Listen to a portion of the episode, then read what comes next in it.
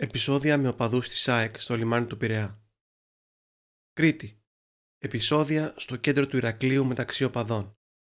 Επισόδια όχι τηλεοπτικής σειράς, αλλά επεισόδια βίας, μεταξύ ατόμων που φαινομενικά το μόνο που τους χωρίζει είναι η ποδοσφαιρική ομάδα που υποστηρίζουν.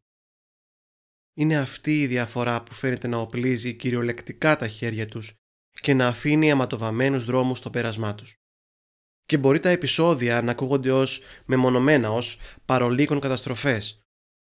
Όμως δεν γλιτώσαμε τα χειρότερα, γιατί μαντέψτε, η οπαδική βία είναι εδώ.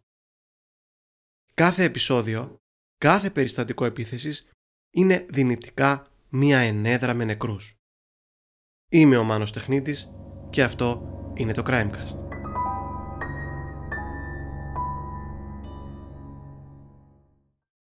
Το είδαμε 15 χρόνια πριν, με τη γνωστή σε όλους δολοφονία του Μιχάλη Φιλόπουλου, του 22χρονου οπαδού του Παναθηναϊκού. Το μοιραίο μεσημέρι της 29ης Μαρτίου 2007 πήγε σε ένα προσυνεννοημένο ραντεβού θανάτου μεταξύ οπαδών των δύο αιωνίων αντιπάλων, του Παναθηναϊκού και του Ολυμπιακού. Δεν ήξερε όμως πως το ραντεβού θανάτου ήταν του ίδιου. Εκείνη η συνάντηση είχε κανονιστεί μέρες πριν. Σκοπός ήταν η σύγκρουση και αυτή τη φορά δεν θα ήταν ευνίδια επίθεση μερικών ατόμων αλλά οργανωμένες στρατιές φανατισμένων οπαδών έτοιμων για όλα. Η μάχη έγινε.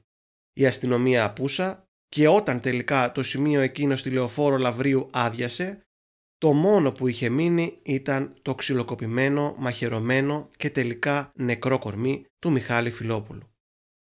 Μη με ρωτήσετε τι έγινε και είχαμε νεκρό εκείνη την ώρα είναι δύσκολο να το ελέγξεις.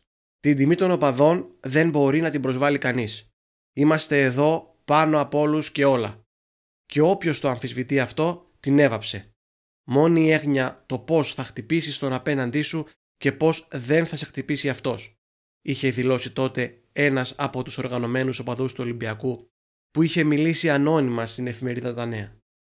Το Μάρτιο του 2021 στα Χανιά, ένας 19χρονο δέχτηκε επίθεση με μαχαίρι στην καρδιά, επειδή ήταν Παναθηναϊκός. Σας θυμίζει κάτι; Κι όμως ήταν ένας παρολίγων άλκης. Από τύχη κατάφερε να επιβιώσει το παιδί αυτό. Και από έλλειψη τύχης δολοφονήθηκε ο 19χρονο Άλκης από οπαδούς του ΠΑΟΚ στη Θεσσαλονίκη επειδή ο ίδιος ήταν Άρης. Και κυρίως επειδή είχε βγει βόλτα με τους φίλους του και έτυχε να είναι στο σημείο όπου φανατισμένοι νεαροί εκτέλεσαν την επίθεση που είχαν προσχεδιάσει οπλισμένοι με μαχαίρια και δρεπάνια. Η οπαδική βία ή πιο εύστοχα ο ποδοσφαιρικός χουλιγκανισμός αποτελεί ιδιόμορφο φαινόμενο. Κυρίως γιατί δημιουργεί προβληματισμούς για την οργάνωση των δραστών, την κορύφωση της βίας και την ευκολία διάπραξης ακόμα και δολοφονιών στο όνομα μιας ομάδας. Όμως η οπαδική βία, όπως ήθιστε να λέγεται, δεν είναι σίγουρο αν είναι οπαδική, αλλά είναι σίγουρα βία. Οι ομαδικές εξορμήσεις με οχήματα και όπλα, η φανατική προσήλωση σε στολές, χρώματα και σύμβολα μας θυμίζει τα πογκρόμ από ακροδεξιές ομάδες. Η οργάνωση, αλλά κυρίως η πίστη και η προσήλωση σε ένα στόχο των ομάδων αυτών κρούν τον κόδωνα του κινδύνου. Δεν πρόκειται να ξεριζωθούν εύκολα, γιατί οι ομάδες των χούλιγκαν είναι λερναία ύδρα, όπως και η βία. Για το σύγχρονο πρόσωπο λοιπόν της οπαδικής βίας και το modus operandi των οπαδών είχε γράψει στο 2018 ο πρόεδρος του ΚΕΜΕ, ο Διονύσης Οχιώνης, δικηγόρος και εγκληματολόγος. Διονύση, ευχαριστούμε πολύ που είσαι μαζί μας. Εγώ ευχαριστώ, Μάνο, να είστε καλά. Ε, θα ήθελα να μας διαφωτίσεις με κάποιες ερωτήσεις που θα σου κάνουμε. Πολύ ευχαριστώ. Ε, για το θέμα μας που είναι η οπαδική βία. Ε, καταρχάς, με δύο λόγια τι θα μπορούσαμε να χαρακτηρίσουμε οπαδική βία, διότι ο όρος χρησιμοποιείται έτσι κάπως ευρέως. Τι θα μπορούσαμε έτσι να περιγράψουμε ως οπαδική βία, πιστεύεις; Είναι ένας όρος που έχει καθιερωθεί τα τελευταία χρόνια. Αν θυμάσαι παλιότερα, όχι πολύ παλιότερα, αυτό που περιέγραφε το φαινόμενο ήταν τη λεγόμενη βία στα γήπεδα. Αυτό βλέπαμε και στη βιβλιογραφία, αυτό ε, υπήρχε και στη γλώσσα των ε, media, αυτό ήταν και στην ε, καθομιλουμένη, το γλωσσικό ιδίωμα που είχαμε καταλήξει. Οπαδική βία έγινε τα τελευταία χρόνια ε, γιατί η βία βγήκε πια από τα γήπεδα. Οπότε δεν μπορούσε να περιγράψει ο όρος βία στα γήπεδα το φαινόμενο που συνέβαινε, που είχε ε, αλλάξει μορφή μέσα στα χρόνια. Είναι εκείνη η βία, η κοινωνική βία που ασκείται στο όνομα των ε, ομάδων, των αθλητικών ομάδων ε, και προέρχεται συνήθως από οπαδούς. Δεν μπορούμε να μιλήσουμε για φιλάθλους σε περίπτωση που φτάνουμε σε ακρότητες βίας, Γι' αυτό λοιπόν και επιλέγεται το όρος οπαδική βία και αντικαθιστά τον όρο βία στα γήπεδα. Γιατί έτσι κι αλλιώς και η βία στα γήπεδα από οπαδούς προερχόταν. Ε, Όμως πια δεν είναι μόνο στα γήπεδα. Ήταν κάπως ε, πιο περιορισμένη ως προς το χώρο, ενώ τώρα και με τις πρόσφατες ε, υποθέσεις που μας απασχόλησαν εν πάση περιπτώσει βλέπουμε αρκετά δείγματα ότι όπως ο είπες η βία βγαίνει εκτός ε, γηπέδων. Και μιας και αναφέρομαι σε αυτό, ε, πώς κατά την αποψή σου έχει εξελιχθεί ε, το φαινόμενο τα τελευταία χρόνια στην Ελλάδα; Θεωρείς ότι υπάρχει μια κλιμάκωση ή απλά μια αλλαγή κάποιων συνισταμένων του φαινομένου; Ε, σίγουρα υπάρχει μια ποιοτική διαφοροποίηση της βίας που παρατηρούμε σε αυτές τις περιπτώσεις. Δηλαδή εκεί που για πολλά χρόνια η βία στα γήπεδα ε, ήταν ή περιορισμένες συγκρούσεις μεταξύ οπαδών ε, που μιλάμε κυρίως για σωματικές βλάβες ε, μπορεί να φτάνανε και σε σημείο επικίνδυνης ή βαριά σωματικής βλάβης ενίοτε. Ή συγκρούσεις με την αστυνομία, με τα ΜΑΤ. Ε, αυτό τα τελευταία χρόνια έχει διαφοροποιηθεί στο ότι βγαίνουν πάρα πολύ πιο εύκολα τα μαχαίρια, μαχαιρώνονται οπαδοί ως επιτοπλίστων, αυτός είναι ο τρόπος που λύνουν τις διαφορές τους ή που επιτίθενται οι μεν στους δε και φυσικά υπάρχουν νεκροί. Είναι κάτι που τα τελευταία χρόνια έχει γίνει αρκετές φορές δυστυχώς. Ε, είναι ένα φαινόμενο που επαναλαμβάνεται και μόνο την, ε, ε, στους τελευταίους μήνες είχαμε δύο δολοφονίες οπαδών στη Θεσσαλονίκη. Επομένως, ποσοτικά δεν είμαι σε θέση να σας πω αν έχει αυξηθεί το φαινόμενο, γιατί δεν υπάρχουν τέτοιου τύπου δεδομένα επιστημονικά ώστε να καταλήξουμε στο αν υπάρχει ε, μια κλιμάκωση του φαινομένου σε ποσοτικό επίπεδο, αλλά σίγουρα ποιοτικά, σε ποιοτικό επίπεδο είναι ξεκάθαρο το ότι η βία είναι πολύ πιο σκληρή, είναι πολύ πιο ακραία και καταλήγει πολύ συχνά και πολύ πιο εύκολα σε θάνατο. Θα μπορούσαμε, Διονύση, να αναφερθούμε σε κάποιο προφίλ ε, αυτών των οργανωμένων οπαδών που προβαίνουν στις ε, πράξεις οπαδικής βίας; Υπάρχει κάποιο προφίλ, υπάρχει κάποια τυπολογία; Ε, κατά καιρούς έχουν γίνει έρευνες και στην Ελλάδα και στο εξωτερικό που έχουν προσπαθήσει να σκιαγραφίσουν το προφίλ των οπαδών που προβαίνουν σε επεισόδια τέτοια βίας, βία. Ε, συνήθως είναι νεαρά άτομα, δηλαδή στη συντριπτική τους πλειονότητα για την ακρίβεια, είναι ε, νεαρά άτομα. Συνήθως είναι και ενεργά μέλη συνδέσμων, αυτό που λέμε σύνδεσμος φιλάθλων, το οποίο είναι και οξύ, οξύμορο μεταξύ μας, δεν μπορεί να είναι φίλαθλοι αυτοί που είναι οργανωμένοι σε συνδέσμους έτσι κι αλλιώς, γιατί είναι σε συγκεκριμένη ομάδα, άρα μιλάμε για συνδέσμους οπαδών από της ουσίας. Ε, είναι παιδιά που προέρχονται από, πολλές φορές από διαλυμένες οικογένειες, προβληματικές οικογένειες, δυσλειτουργικές οικογένειες, αν και όχι από απαραίτητα φτωχές οικογένειες. Δεν προέρχονται δηλαδή από τα χαμηλά κοινωνικο-οικονομικά στρώματα όπως τα περιμέναμε.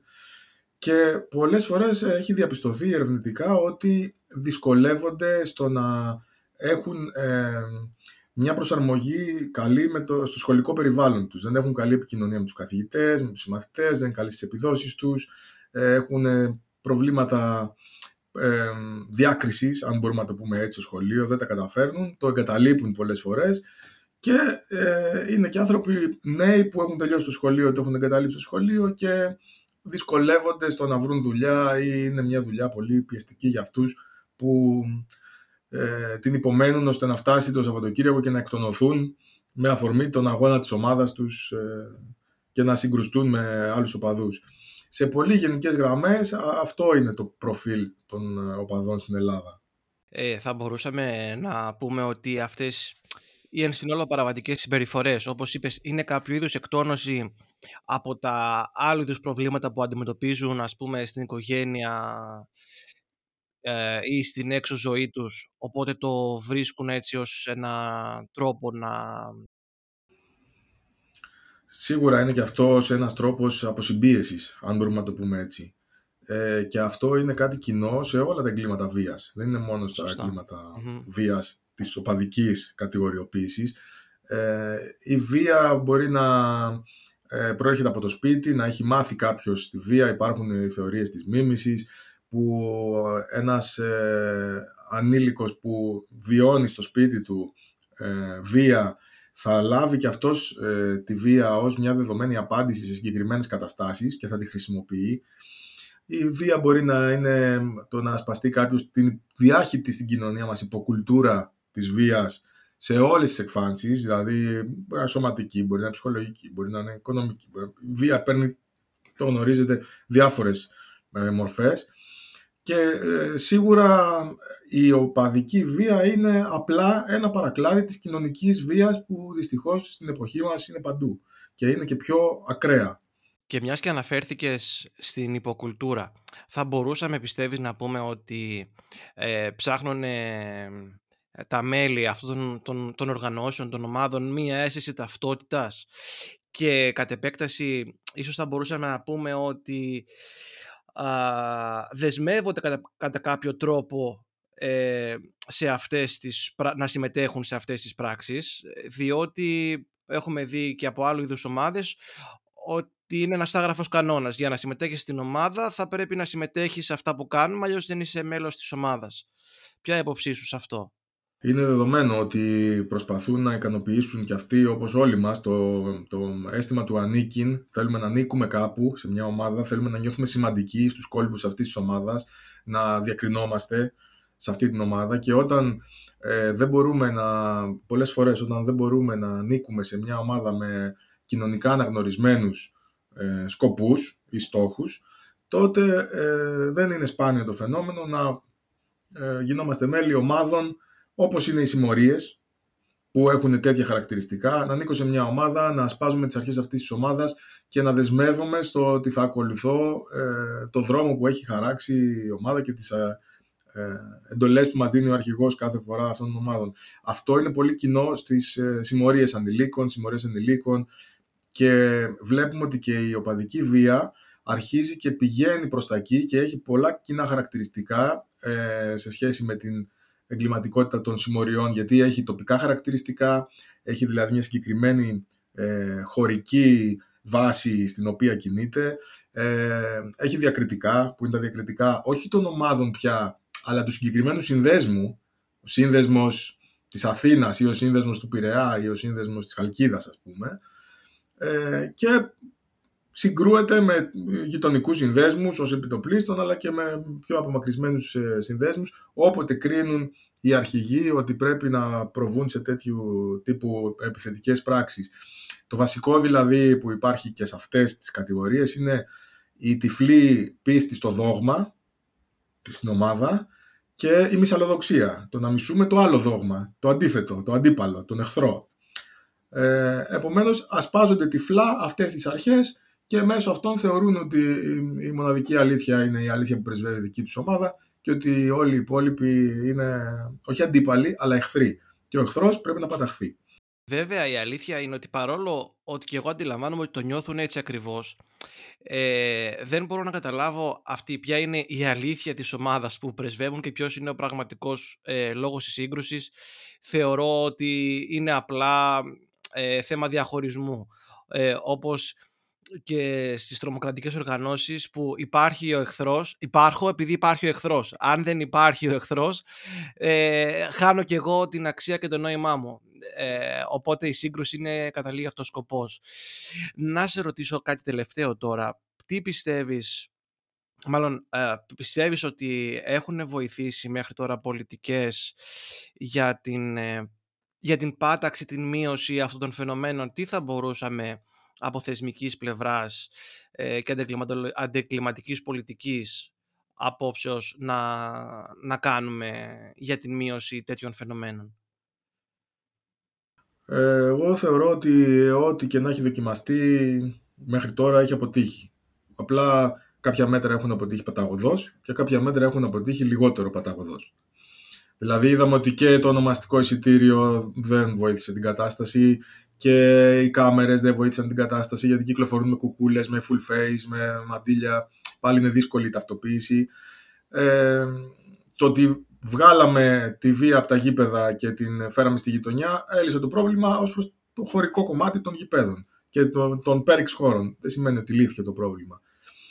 Γενικώς θεωρώ, μάλλον, ότι αν δεν υπάρξει μια καθολική δέσμευση όλων των εμπλεκομένων φορέων και ξεκινώντας από τις ομάδες, γιατί οι ομάδες είναι ε, εκείνες το όνομα των οποίων γίνονται όλα αυτά που γίνονται, αν οι ομάδες αποκηρύξουν αυτά τα φαινόμενα και όχι με κροκοδίλια δάκρυα όταν έχουμε νεκρούς και μετά από λίγο να θυμόμαστε τους νεκρούς της δικής μας ομάδας πριν από χρόνια που όμως και οι άλλοι που μας είχαν επιτεθεί και είχαν σκοτώσει δικό μας οπαδό. Πραγματικά να αποκηρύξουν αυτές τις πράξεις και να, να πούνε ότι όποιος κάνει ε, αυτές τις ε, πράξεις βίας, είτε μέσα είτε έξω στο γήπεδο, στο όνομα της ομάδας, δεν τον λογίζουμε δικό μας οπαδό και δεν τον θέλουμε. Και δεν θέλουμε όλους αυτούς που κάνουν ε, ε, πράξεις βίας, προβαίνουν σε πράξεις βίας στο όνομα της ομάδας. Αυτό προϋποθέτει όμως ότι θα υπάρχει σύμπνοια μεταξύ όλων. Δεν μπορεί να το κάνει ένας μόνος του. Και αυτή την ε, σύμπνοια όχι μόνο δεν τη βλέπω, αλλά ούτε μπορώ να τη φανταστώ σε ελληνικό πλαίσιο, στο, στην ελληνική πραγματικότητα που κινούμαστε. Αυτό θα ήταν το βασικό και η ηθική αποδοκιμασία των ταραξιών από τους δικούς του συνοπαδούς ή φιλάθλους της ομάδας ή από την ίδια την ομάδα.